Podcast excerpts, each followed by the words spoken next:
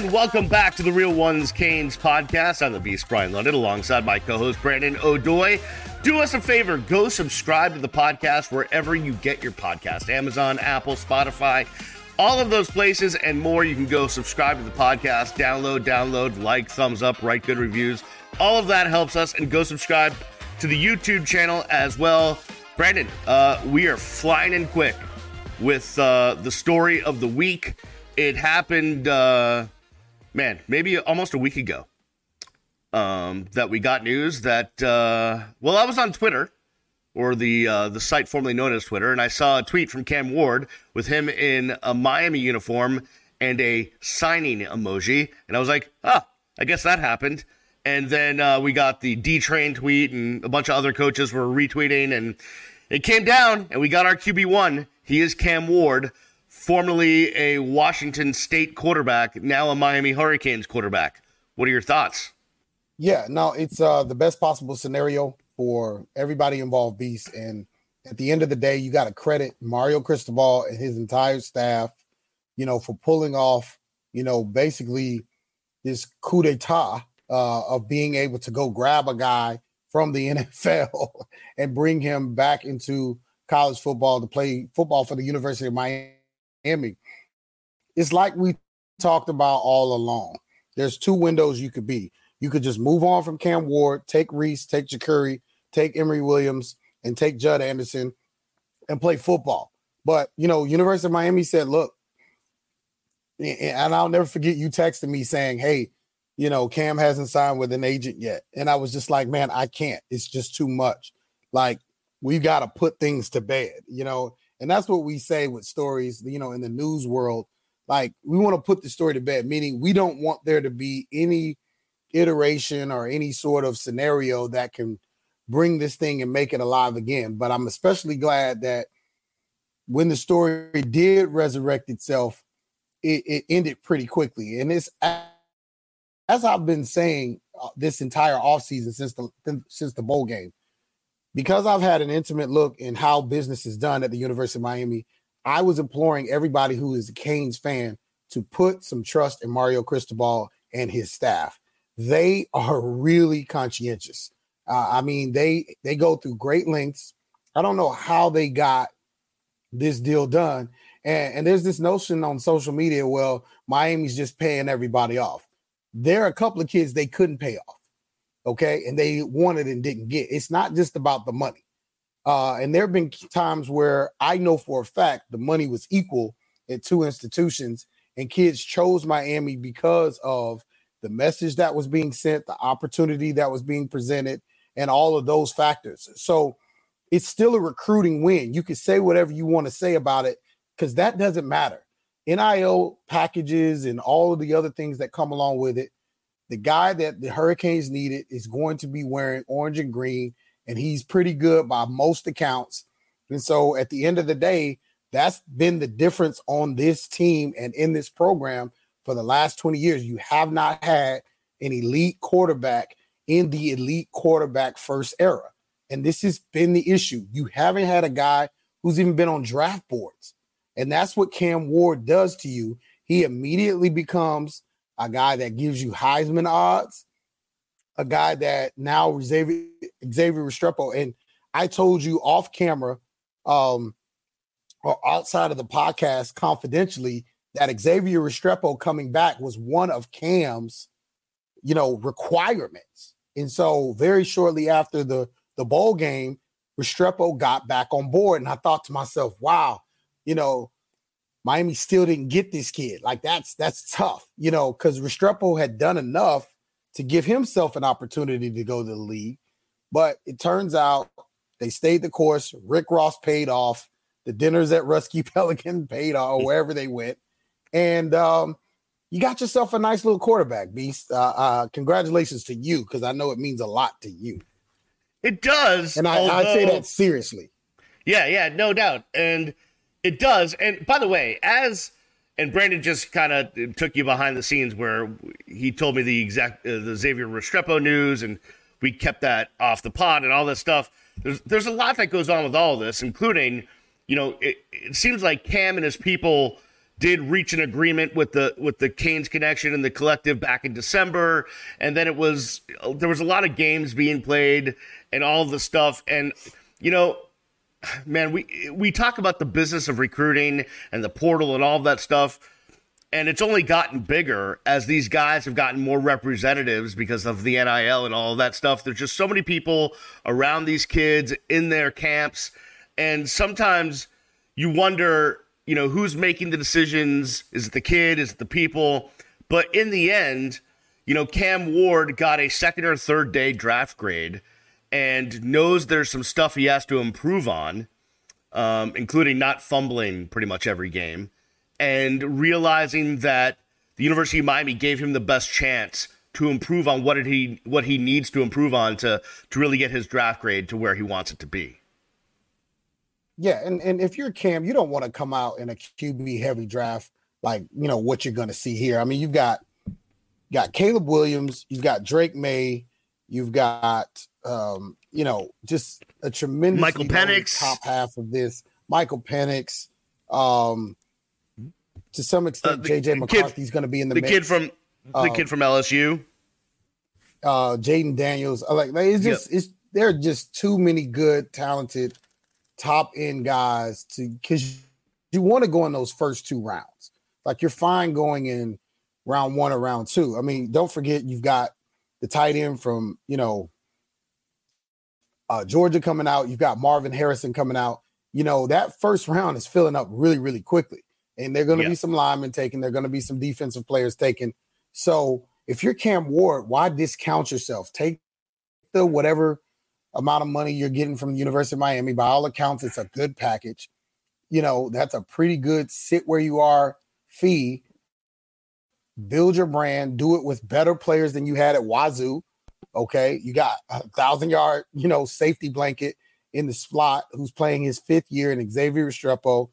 You've got, you know, Jacoby George, if he can figure out life. You've got, you know, a lot of other talented guys. You got one of the best incoming freshman wide receiver course uh, in recent memory at Miami. And um, you got a commitment to an offensive line that has greatly improved under Mario Cristobal and really has been the best it's ever been during the stretch uh, that I've covered the University of Miami Hurricanes. So there's a lot to like.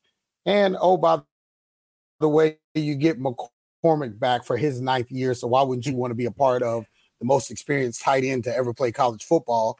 Um, it's just a lot to like, you know? And so, I mean, here's a Texas kid coming to Miami, making the difference. And the beautiful thing, and I hate to talk about this, but this is the era you've got to talk about. The beautiful thing for Canes fans is, man, at the end of the day, if something happens, you got a lot of experience backing this kid up. Yeah, no, the quarterback room is now is now deep, right? Where it was you, you, you were thinking there was going to be a problem there. Now you've got Cam and you've got Jacurri, and we we hope he sticks, and we'll talk about that in a second. I, I, think he walks. That's another. That's something we'll cover later on, but I think he walks in the spring. Okay, well, th- thanks for ruining the headline on that one, but uh, but you you do have a D, and you got um, Poffenbarger who comes in, and, and you know I need to, you know, when that story broke, we we we did a podcast, and I I said on that podcast, I said to me, I feel like, and I don't know if this was one of my emergency pods or if it was with you or not. No, we did. We did a full. One. Yeah, yeah. I, I feel like this is this is a this is a depth move. This is this is to bring in some depth at the position.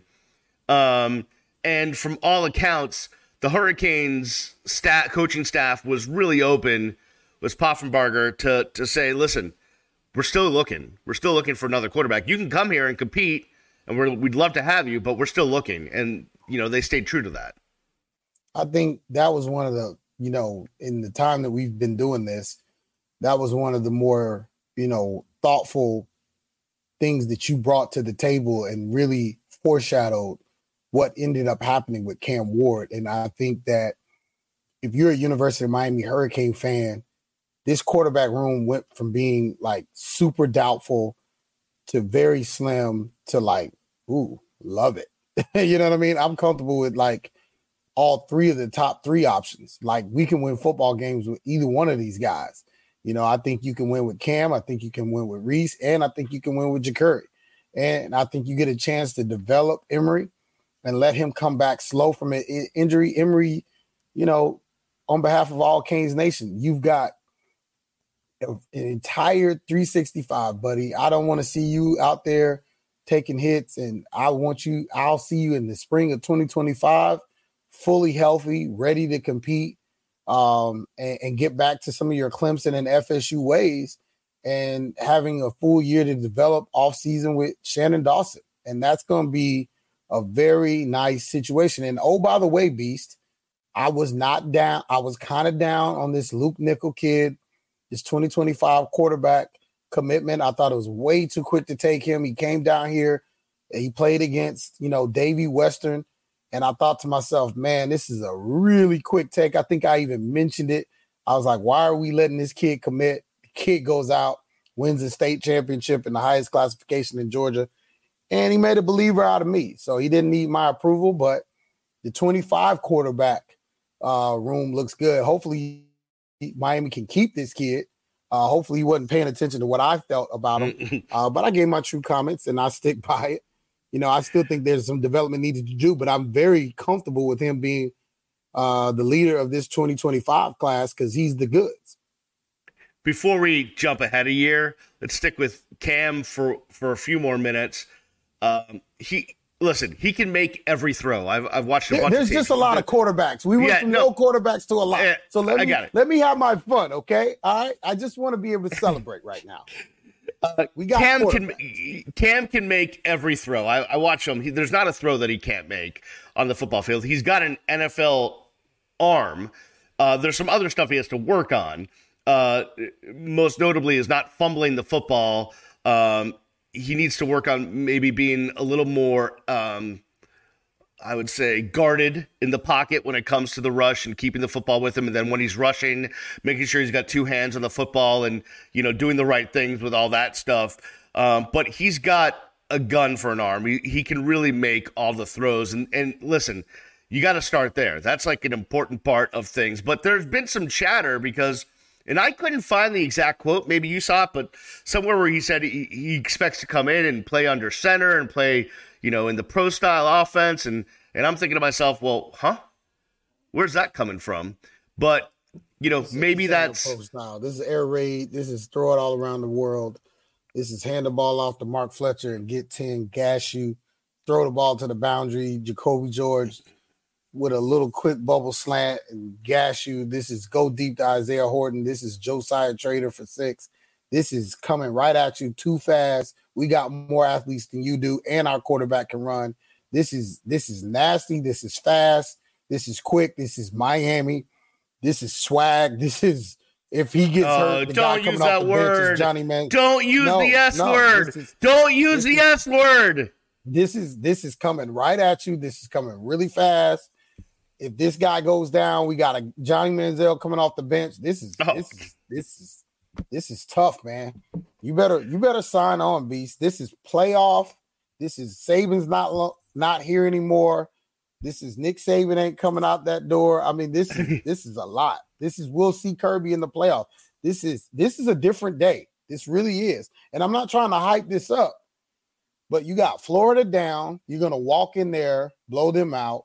Oh goodness! Or, or put them. You're gonna put them. You're gonna put them on notice. You know Napier and all, uh, that whole situation. And here's the best part about that Florida situation. If you're Miami, I think Jedd Fisch took a job that will keep him in that West Coast scenario because he would have come to Florida.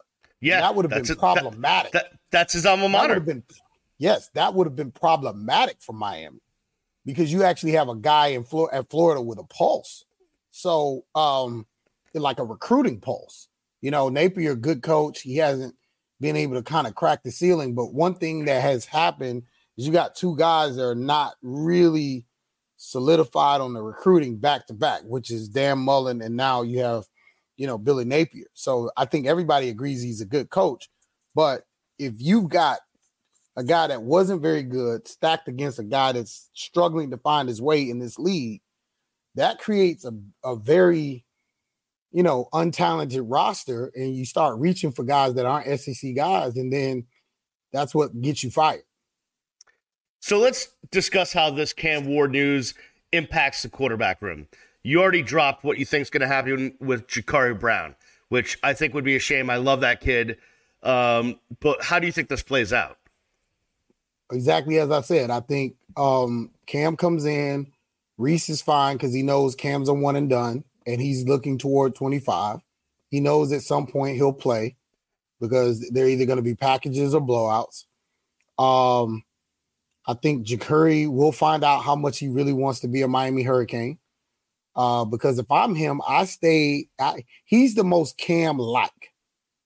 If I'm him, I stay to push Reese out of the door or push him because he can, he has the most to learn from Cam. They they have very similar games, and if Jacurri really fine tunes his ability to play that quarterback position, he'd be in a lot better shape. Because if you go out, I, and I don't want him to go, but I'm just saying more than likely, you know, his insurance uh, has already been secured.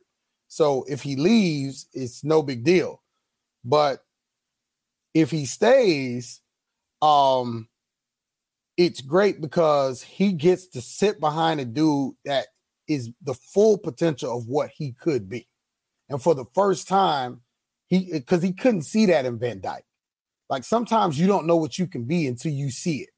Right. And he's the only guy on this roster because Judd Anderson ain't going to be able to be like Cam. And I mean, this guy has a big arm. He can run with the ball. He can do a lot of things. So he's kind of a mirror of what you see with Cam. And so even if we don't go get Reese, I would have liked to have Jacurri behind Cam, but I understand why you have to get Reese because you don't know what Jacurri is going to do. And so at the end of the day, I think it would be awesome and beneficial for Jacurri to stick around. I just don't know if he will uh, because, again, when that spring window opens up, He's got two guys ahead of him at least uh, instead of one, and um, he's already, you know, got a scenario where he wasn't probably happy with how things played out last year. So that's how I think the QB room goes. But to sum up how I feel about Cam, I didn't want to wait on him. That's not hate. I just didn't think it was a good strategy. The guys in the room, you know, D Train, Cristobal, all those guys, they never gave up. And that's one thing I've told you this before, Beast. They don't give up until it's done, until it's impossible. Okay. And I'm talking about Jeremiah Smith. I'm talking about everybody they didn't get that they wanted. I know for a fact your head coach, Canes fans, he ain't giving up until it's over, done, signed, and it can't be reversed. You know, we, we worry about Jacurri leaving. I, I could see a scenario like you said, where Jacurri looks at Cam as, oh, let me stay and mentor and get mentored by this guy. And Emory is Perfect. the guy that is the odd man out. Yeah, but see, Emory can't go anywhere because to me, I feel like he hasn't done enough, and you don't get in the portal off an injury. You need to come back and prove that you're healthy. And to be honest, I think he's got a place in this in this in this offense and in this room because he's a real Cane. He came here out. Of, I like guys who come out of high school. Like he's a hurricane.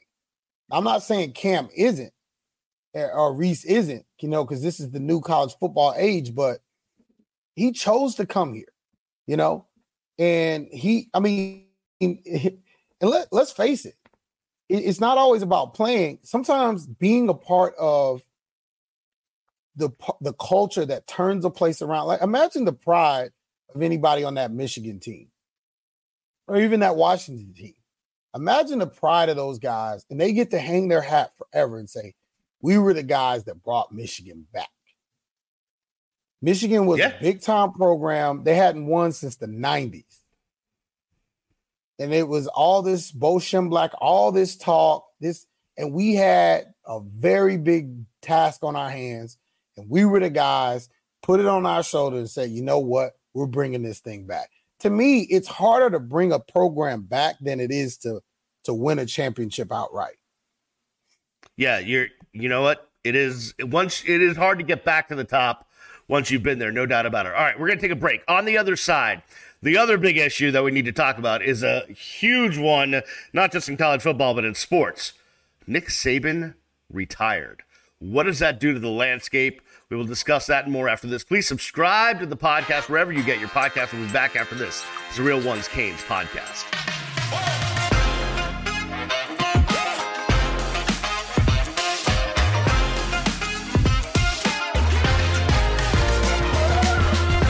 All right, we are back on the Real Ones Canes podcast. He is Brandon Odoy. Follow him at Brandon underscore Odoy. Follow me at Miami Radio Beast. It is the Real Ones Canes podcast. Go subscribe wherever you get your podcast and on the YouTube channel, Brandon. It was a crazy couple of uh, days in the sports world about a week ago.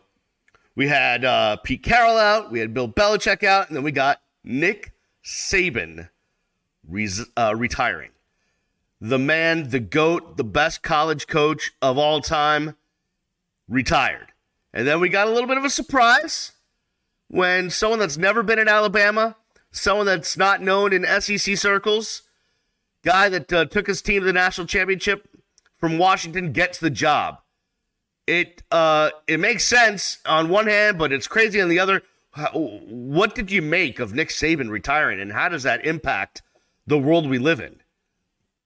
Well, you know that I would know this, but I can tell you it was a complete surprise to everybody down there. There was a kid that I know intimately. He was committed to Alabama. He had just been admitted the day that Saban um, was set to retire and had a 6 p.m. meeting with Saban, a conference call to solidify his recruitment and to commit to Saban verbally. We had done so, you know, through other coaches He's going to be the center there. So people at Alabama did not know this was coming. Okay. This is breaking news to everyone. And so that's just how crazy this whole business was. And you mentioned the bevy of co- coaching talent that all sort of, forgive me, I hit my camera, that all sort of seemingly, you know, it, it, it that's a lot of news to handle. Yeah. Carroll gets fired. Belichick. I mean, these are goats. These are like not just. And then Saban retires. That that's a rough day for the coaching fraternity. Um, one of those guys is worth a lot of cheddar, cheddar, and three of those guys is like, man, just turn off the TV. I'm going to bed and hoping this was a dream. You know, as it impacts the world of college football, and we'll bring it back to the University of Miami. I mean, is there a chance that Saban leaving? Um, I mean, obviously on paper it benefits everybody yes. else, but recruiting wise and all the stuff. Now yes. Miami's got some kids that they can look at yes. that maybe they that okay. Listen, Nick Saban told coaches privately that Miami becoming strong was the thing he feared the most. What you how why Brandon? What, what's the big deal? Remember, at one point during Saban's run, the ex wide receiver position belonged to Miami Dade and Broward County. He went from Amari to Calvin Ridley to Jerry Jeudy, and there were like one or two other names. Ja'Corey Brooks came in. He didn't quite live up to that standard, although it, it, it was a, a freakish standard to live up to. And it's like one out of 11 positions was always taken by a kid in the 305 or the 954. And so when you have no more Dallas Turners running the Alabama, no more Earl Little Juniors running the Alabama, no more Jerry Jeudy's, no more Calvin Ridley's. I mean, can you imagine if any of those guys were Canes? Oh, someone told a story Calvin Ridley, and I forgot who told me this story. They, they, literally just told me this a few weeks ago. Calvin Ridley was set. Oh, yes, I, I remember who told me. Calvin Ridley was set to go to the University of Miami. He was set to commit. I was there at North Miami Field during his junior year, rising senior year, and he got a phone call and was told to pause. and he ultimately flipped to Alabama. Like, had Calvin Ridley come to the University of Miami, you have to ask yourself, he's one of those Jeremiah Smith type recruits, right?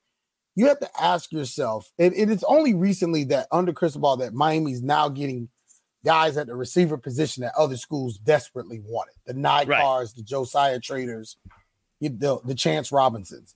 We haven't been recruiting with elite Power Five programs for guys like Jacoby George, Xavier Restrepo, Brashard Smith. Like, no disrespect to them, but Miami wasn't in battles with these elite programs, these national caliber programs. Now that you're in battles with these elite programs, it, it, I mean, now you understand the, the the significance of someone like Saban stepping down. It gives Miami a better chance to have a seat at the table because now kids are no longer going to take the Saban discount. This is what I tweeted about earlier today. What's the Saban discount, Brandon? Well, I'll go play for the best coach to ever coach college football, and I'll forego millions of dollars to be around his presence, to be developed, particularly if I'm on defense, beast. And I'll do that as a Caleb Downs, even though the school in my backyard in Georgia is one of the top schools in the country. And oh, by the way, they have a guy on defense who's no slouch in Kirby Smart. So there's going to be a ripple effect across college football. I think it's good for Miami because you have a Sabanite as a head coach too. You have a guy who spent time, who understands a lot of the formula, who won a lot of those recruiting battles over Miami because of his tenaciousness in recruiting. And say, you know, Mario Cristobal is holding his staff to that very high standard that Coach Saban held him. He told me a story privately, and I won't get into the details because I want to maintain uh, confidentiality and, and my ability to talk to Coach off the record and candidly. But he told me a story that basically underscored, you know, what he needed to accomplish while he was at Alabama to recruit a certain prospect. And all it all you need to know basically is that when he was presenting like potential issues and possibly it not getting done, Coach Saban basically gave him a look like, I don't care. I don't want to hear your excuses. Get the job done. And that's the kind of guy you need to be around. That's the kind of guy you need to have as a head coach. And that's the kind of sentiment you need to pass down in order to break through the mold for this hurricane program to get back to where people expect it to be. 2001 was a long time ago, Beast. You know yeah, what you were doing in 2001? I know you I know what you were doing. But do you know what I was doing in 2001? In 2001, I was a junior. I was a junior in college. Mm. I was a junior. Matter of fact, I was a sophomore in college going into my junior year. Okay. Now I'm married with three kids now. That was a lifetime ago. Now that you're making okay? me feel old, yeah. Thanks no, for making me feel making, old. I'm I, just telling no, you. I appreciate I mean, it the, at the end of the day, that's how long it's been. Michigan, it was longer for them. They hadn't won a championship since 97. And like I said in the first segment, it's harder to bring a program back than it is to get to the top the first time. It just really is. Especially when you got one of these blue bloods like your Notre Dames, your Michigans, your Ohio States. Like that's much tougher to do because the expectations are just ridiculous. But having said all this, I'll end it by saying this it's great news for the Hurricanes because that's one less dog you got to fight. It's bad news for college football. You use a guy that you probably would never see again in your lifetime. You'll never see somebody dominate like that for 17 years. You'll never see people get bent out of shape for losing two games in a season. Like you'll never see a span of the championships that were won. Uh, I mean, you just you're never going to see that. Kalen DeBoer goes from Washington to Alabama. Listen, everyone says he's a brilliant X's and O's coach. Everyone loved what he did at Washington. He had a meteoric rise. Um, and I applaud him for having the cojones to, to be the guy that follows the guy. Although you never really want to be the guy that follows the guy. You want to be the guy that follows the guy that follows the guy. I just I don't know what kind of success he can have. I don't know what you've heard about recruits and what they think of him, or what what the what the scuttle is as far as him taking that Alabama job? Well, I think that's the best hire they could have made. I think it's better than Sark. Outside of Kirby, I think that's the best. And Kirby wouldn't leave because he's he's home, right? He went to Georgia. Okay. Plus, he's built a juggernaut. He's one win away from winning three straight, you know, which has also never been done. Okay. But at the end of the day, this guy they hired is a winner. I mean, let's let's let's let this settle into your spirit. This guy over 12 years lost nine games. 12 years, he lost nine. He's the most prolific winner in modern college football. And so, if you're talking about a guy that wants to replace the best to ever do it, that's a pretty darn good start. And everybody's going to say, well, he's not a Southerner. Neither was Saban. Saban's from West Virginia. Okay. He came from the Big Ten to the SEC, and then from the SEC, he went to the Miami Dolphins and was terrible. Let's let's let's make that known too. Miami, you know, Alabama took a chance on Nick Saban. If, if that's, I mean, I think that's fair to say. He was terrible at the mm. Miami Dolphins. You get what I'm saying? Yeah, I, I don't listen. He was great at LSU. He went to the Miami Dolphins. I actually think he would have had success as he stayed at the Miami Dolphins, especially if he, he had taken Drew Brees over Daunte Culpepper. But uh, I think I think we could pretty much say that Nick Saban. I don't think they were taking a chance on him. I think he was a proven college coach at that point. He was a proven college coach who was coming in. He had some sort of he had a few marks on his resume based on what happened at my at, at, at Miami. Let's just put it like that. And you know, I was here when he left because uh, when I first moved to the city, he was the head coach of the Dolphins, right. and so um, people were not sad to see him go. I can tell you that. Well, no, and I agree. And, and so, but I, I guarantee you, people at Bama are extremely sad um, to see him go now. So it's just the way the world turns. But overall, Beast, I think what I want on the record about this is Coach Saban's the best ever. I think this is one of the first times because you know there's Michael, Kobe, LeBron. I think this is one of the first times in sports, you know, because there's Ali, Frazier, you know, Tyson. This is one of the first time where everyone universally agrees. Doesn't matter what color or what fandom you root for. Saban's the best to have ever done it. He's better than his predecessor, Bear Bryant. He's the best college football coach that that has ever been around. That that's just that's an open and shut conversation. So to have the best ever on the bench, best thing for anybody trying to get back to the top. Because let's talk about this, and we didn't bring this up yet. Harbaugh could potentially be leaving because he's building quite a beast up there at Michigan too.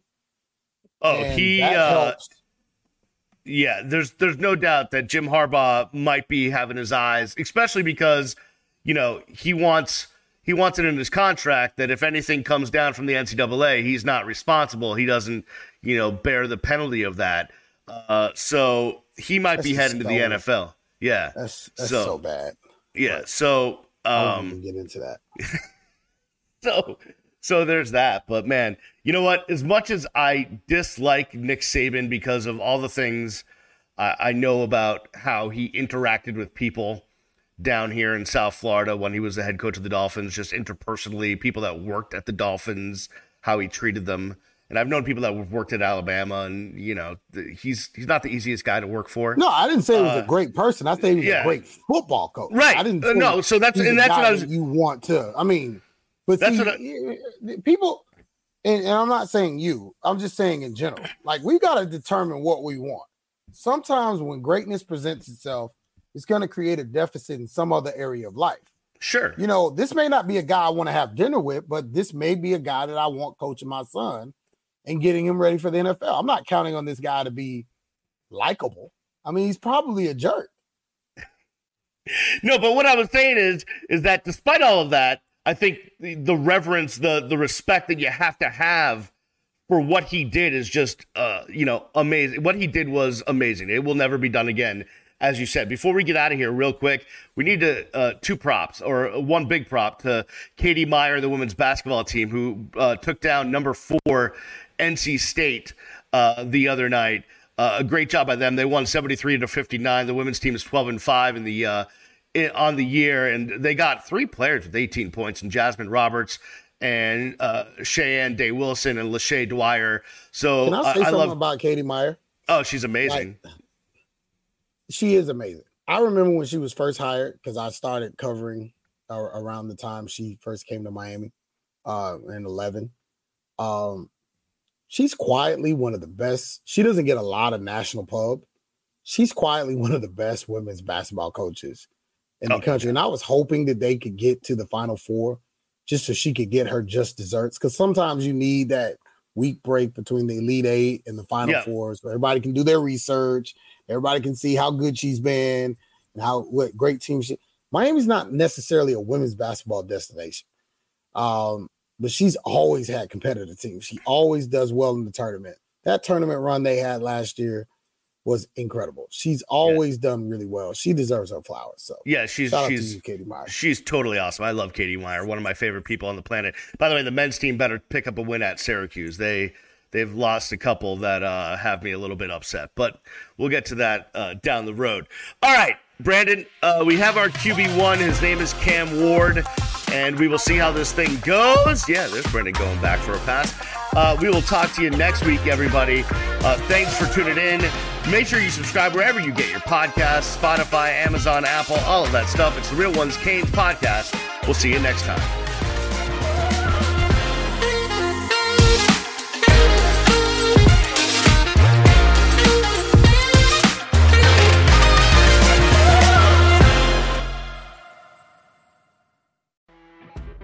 You know, when you're listening to a true crime story that has an unbelievable plot twist that makes you stop in your tracks?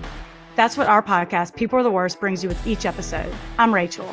And I'm Rebecca. We're identical twins who love true crime cases that make you say, didn't see that coming, and we hate the people responsible for them. Listen to People Are the Worst now on Apple, Spotify, or wherever you get your podcasts.